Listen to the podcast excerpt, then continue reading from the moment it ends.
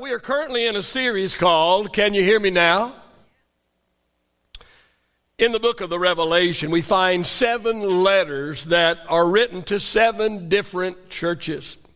Now, we need to understand that these were literal churches in Asia Minor, and, and each church received a different message.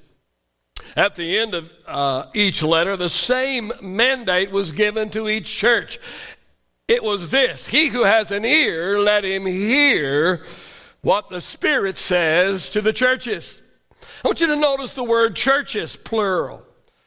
Although each letter was specific to the individual church address, yet every church could glean from each letter. We are, we believe that all seven of these letters were circulated through all seven of these churches. See, see, it's better to learn from the mistake of others and, and avoid making them ourselves than to learn everything through trial and error. Three steps forward and two steps back. If you agree with that, say amen this morning. The Holy Spirit says, He who has an ear, let him hear what I have to say. God is saying to us today, Can you hear me now? Can you hear me now? Well, the church that we're looking at today and the letter that was written to them that we're about to read is the church in Smyrna. So I want us to read this letter found in chapter 2 and verses 8 through 11 in the book of the Revelation. Let's read it this morning.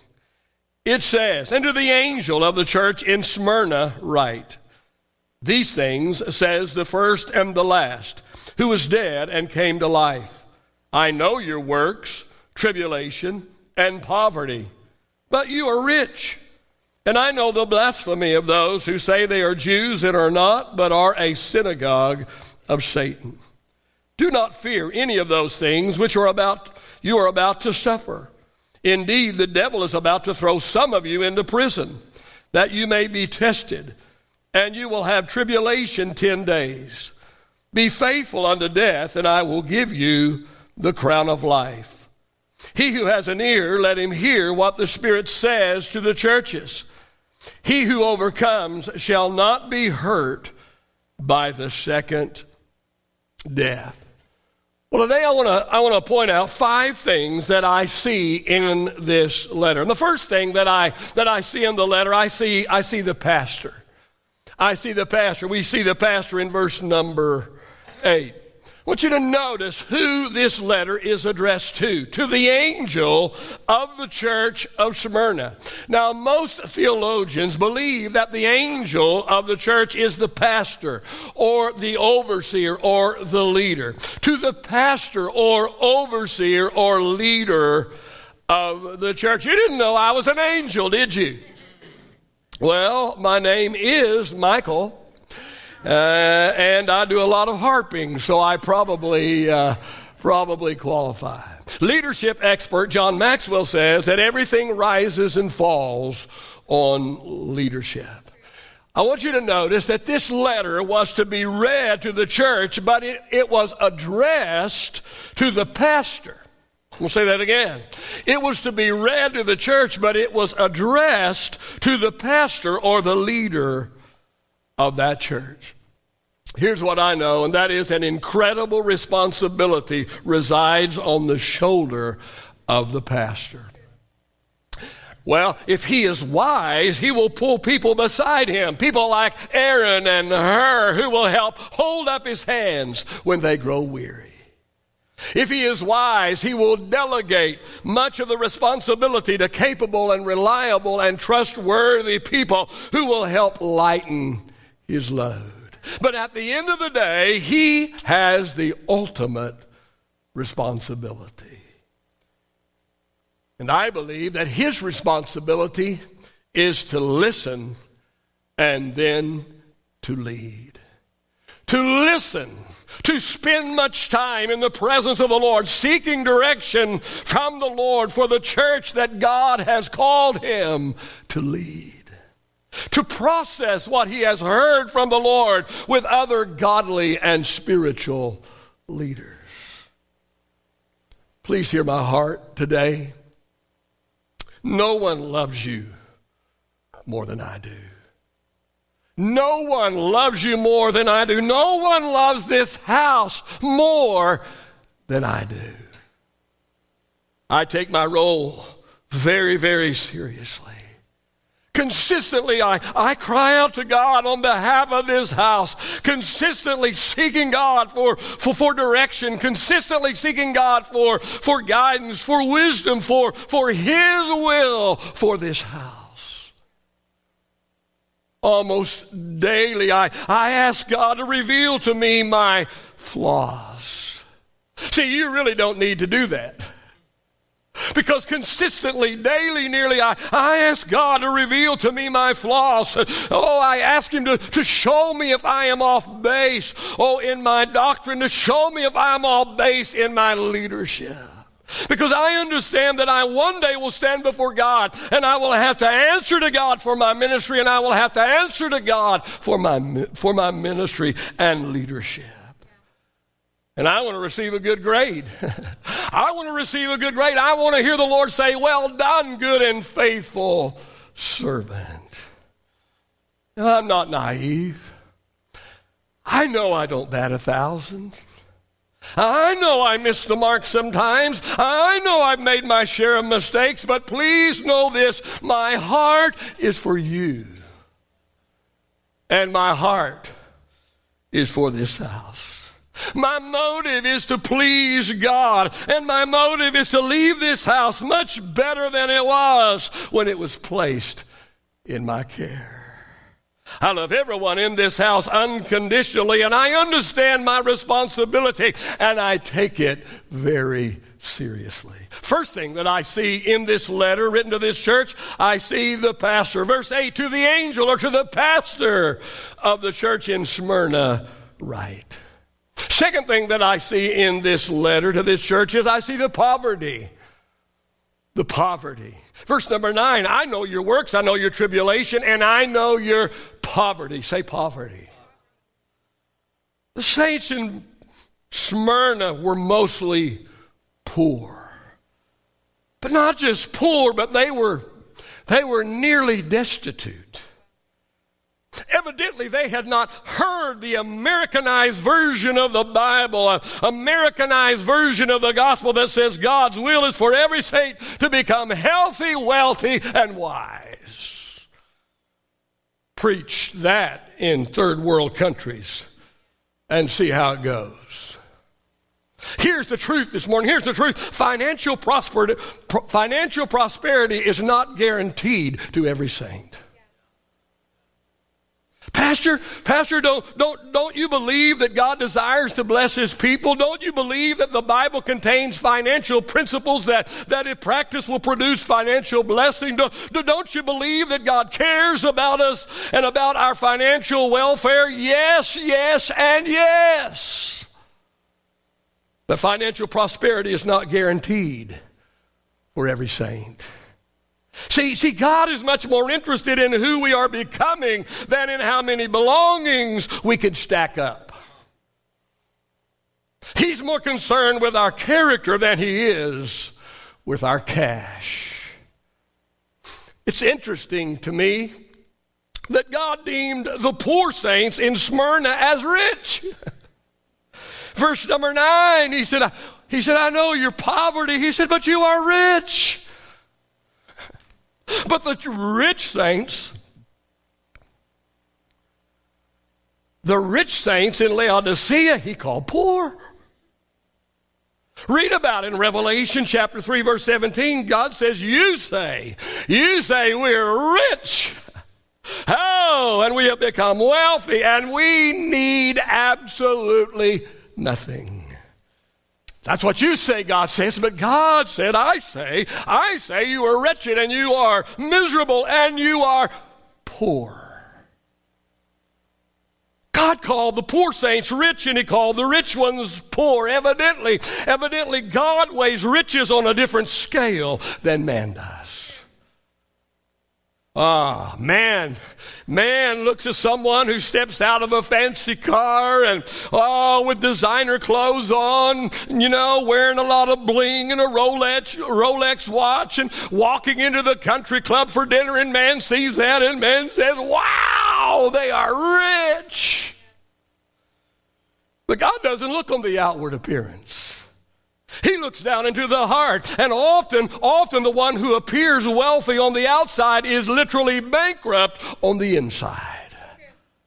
And on the other hand, sometimes those who are poor on the outside are, are totally rich on the inside.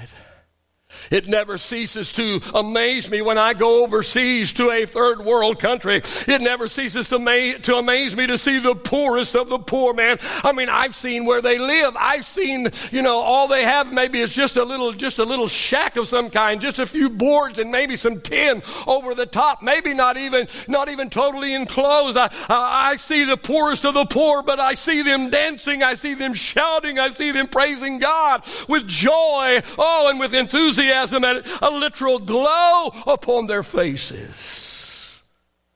Am I encouraging poverty and criticizing prosperity? Absolutely not. But what I am saying today is, and that is that most people don't really understand what true prosperity and true pro- poverty really is. And so often we get them backwards. Well, notice the third thing that I see in this letter, and that is the persecution. And we find that in verses number 9 and verse number 10. It says this I know about your tribulation. Do not fear any of those things you're about to suffer. Indeed, the devil is about to throw some of you into prison that you may be tested. And you will have tribulation for 10 days. Let me tell you that it was not easy to be a Christian in Smyrna. Smyrna was anti Christian. This city fought against Christianity and targeted Christians and targeted the Christian church.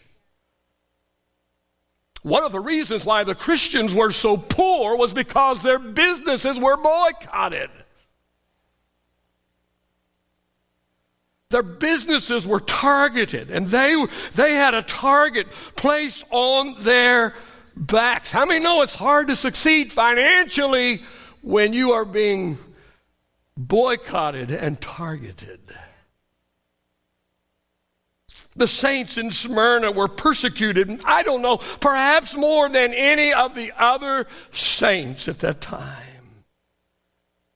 question, the question that I have for us today is this Are we ready for persecution? Are we ready? See, the storm clouds sure seem to be building up all around us. The climate seems to be quickly changing. The truth is, it's been pretty easy to be a born again Christian in Christian America the past 200 plus years. Not so much today. Not so much today. And I'm afraid that it's going to get much, much worse. Our biblical moral stances and beliefs are already being mocked and being ridiculed today. True biblical Christians who stand for truth and righteousness and biblical morality are simply in the way of so many today.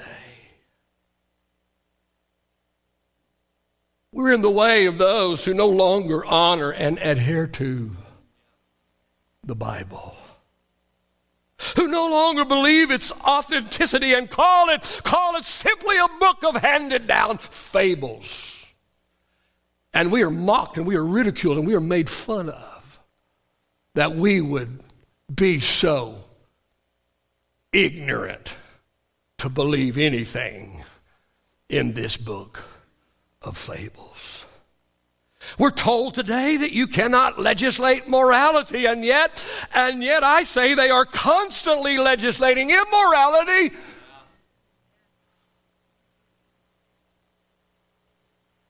The floodgates have been opened. All of hell is coming after the church and coming after the saints. I'm telling you, I'm warning you, I'm telling you, I believe it in my heart, I believe it in my spirit. This is a warning. Amen. This is a time to get ready, it's a time to get prepared. Amen. I'm telling you, it's no longer business as usual. It's not going to be as easy as that has been in the past. I'm telling you by the Lord and by the word of the Lord and through a word of prophecy today that persecution is coming to America, persecution is coming to the church, persecution is coming to you and you better get your house in order and you better get ready because it is coming. Are we ready for it? If you know me and you've been around here for the last 18 years, you know I'm not a doom and gloom person. I don't buy into the conspiracy theories. I'm not a doom and gloom, negative kind of person, and I'm not meaning this in doom and gloom and person. And you'll hear in a moment what this really actually means. But I do believe persecution is coming, and we better be ready for it. Let me say this about persecution this morning. Persecution is a refining and a defining process. Persecution will both refine us and define us. Now, to refine means to remove impurities. To define means to make clear, it means to clarify. Persecution will do both. It will separate the sheep from the goats, it will identify the committed and the uncommitted. Somebody said that adversity builds character. Well, I say it also reveals character and the lack of it. The letter to the church in Smyrna reads Tribulation is coming. Oh, it says some of you will even be thrown into prison because of your faith. But it goes on to say, don't be alarmed. Don't be anxious about this. There's a purpose for your persecution. And the, pers- and the purpose is stated in verse number 10 that you may be tested. Hey, church, modern church, American church, we've never been tested. Not really. We've never been tested. The test is coming. Will we pass or will we fail? Some will bail out before the test even comes. Many already have. How about us? How about us? But here's the good news. Say, here's the good news. yeah, here, it's not all about doom and gloom. Here's the good news. Oh, oh, the good news is that Jesus will help us pass the test. Jesus will help us pass the test if we allow Him. Shadrach, Meshach, and Abednego in the Old Testament were tested. Oh, their faith was put to the test. They were thrown into a furnace of fire because they stood up for their biblical morality.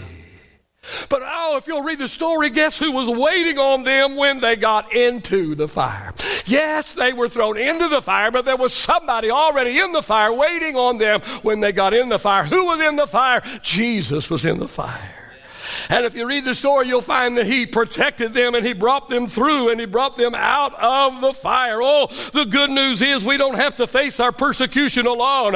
Oh, the good news is we have one another. The good news we, is we have Jesus. Amen. And if we will place our hand in his hand, he will walk us through and out of the fiery persecution that is coming our way. I don't know what it's going to look like. I don't know what it's all going to entail, but it is coming. But the good news is the Lord knows it's coming and the Lord has prepared already and He's already in our future. He's already there waiting on us and He will help us and we will get through. Oh, hear me, church. Today is not a day to divide.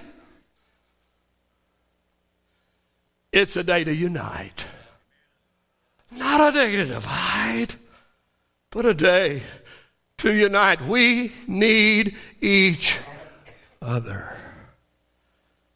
Persecution is both a refining and a defining process. Well, let's look at the next thing that I see in this letter, and that is the prosperity. The prosperity, we find that in verse number nine. And the letter reads in verse number nine I know about your poverty but you are rich. Wait, what? How can we be poor and rich at the same time? Here's the answer true riches have nothing to do with money. I know of your poverty. I know you're broke. I know you're struggling. I know. But actually, you're not poor, you're actually rich. True riches have nothing to do with money. True riches are our faith, our friends, and our family.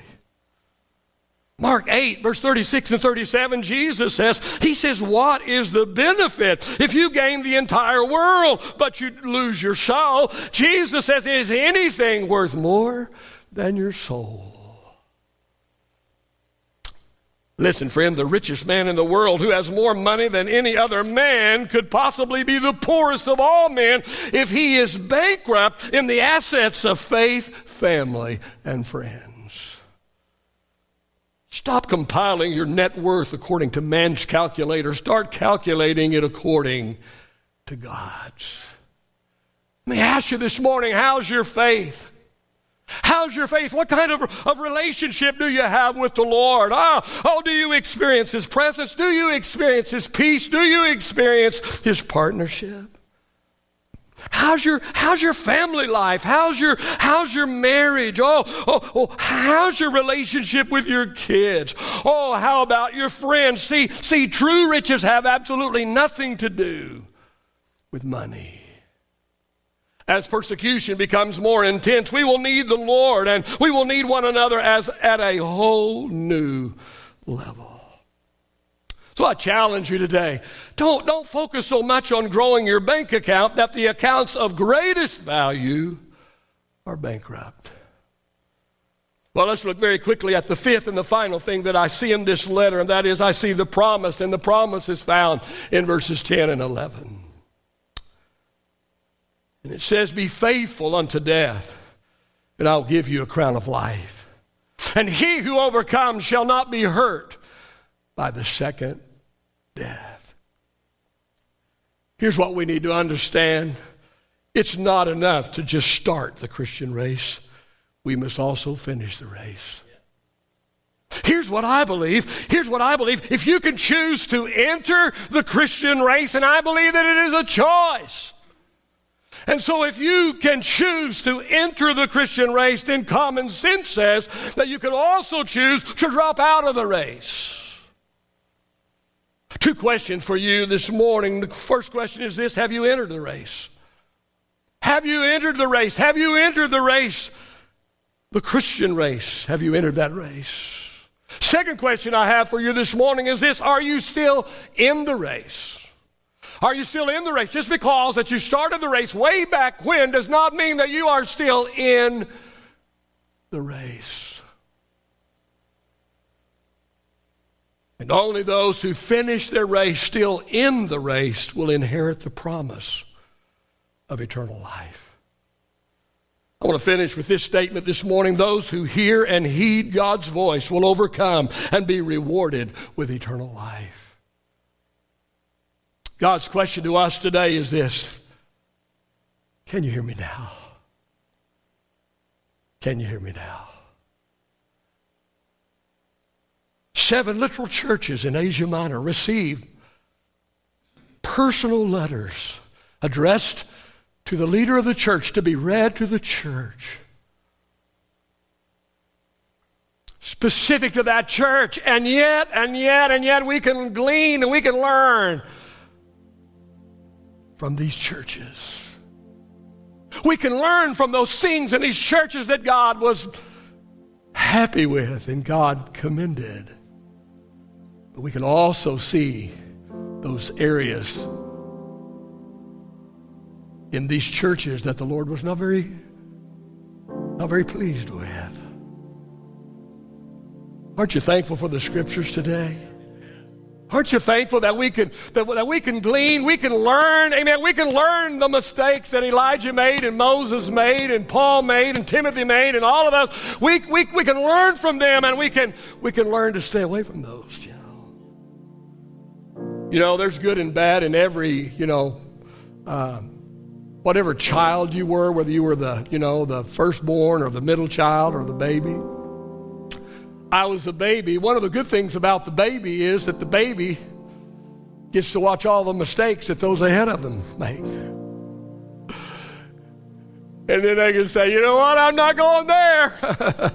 woo, woo, I'm not going there. Thank you for going ahead of me. I'm not going there. I see where it got you. I see. I'm not going there. We can read this book and, say, you know what? Hmm, I'm not going there. I'm not going there because I see where that road led. God has blessed us with His scriptures. He says, Can you hear me now? Can you hear me now? The takeaway for the message today is simply this Do, do you allow the scriptures to speak to you? Man, they've been presented to us, they've been handed to us, they've been given to us. Do you know what it took? No, you don't. But if you only knew what it took for God to get this into our hands the links God had to go to to get this into our hands. Because He wants us to hear His voice. This is His voice today. Oh, He speaks in other ways, but this is the greatest source of His voice right here. And God says, Can you hear me now? Can you hear me now? Can you hear me now? Do you allow the scriptures to speak to you? He speaks to us through His scriptures. Are you reading them? Are you reading them? I'll never forget, I was spending the weekend with my brother and his wife and their little boy, and he was about four years old, and it was Sunday, and he had his Sunday best, you know, ready to go. And, and he went and he got his little child's Bible, and, and uh, he tucked it under his arm, and we're off to church, and I said, Alan, do you read that Bible? He said, Oh, no, I take it to church. hmm. He was four years old. Uh, the 40 year old in here might say, Hmm, I take it to church. I'm not here to chastise you to make you feel bad this morning. That's not the purpose. But I'm telling you, there's an incredible, life altering, life changing things in this book. God says, Can you hear me now? But you got to read it, you got to meditate on it, and you got to obey it. Father, take this word that has been shared this morning. Lord, let it do, Lord, in the heart and the life of the people that you want it to do. Lord, you said your word would not return unto you void, but it would accomplish whatever you intended it. Lord, it's not what I intend for this to do, but it's for what you intended for this to, to take place today. And I pray that your perfect will will be done in this house today.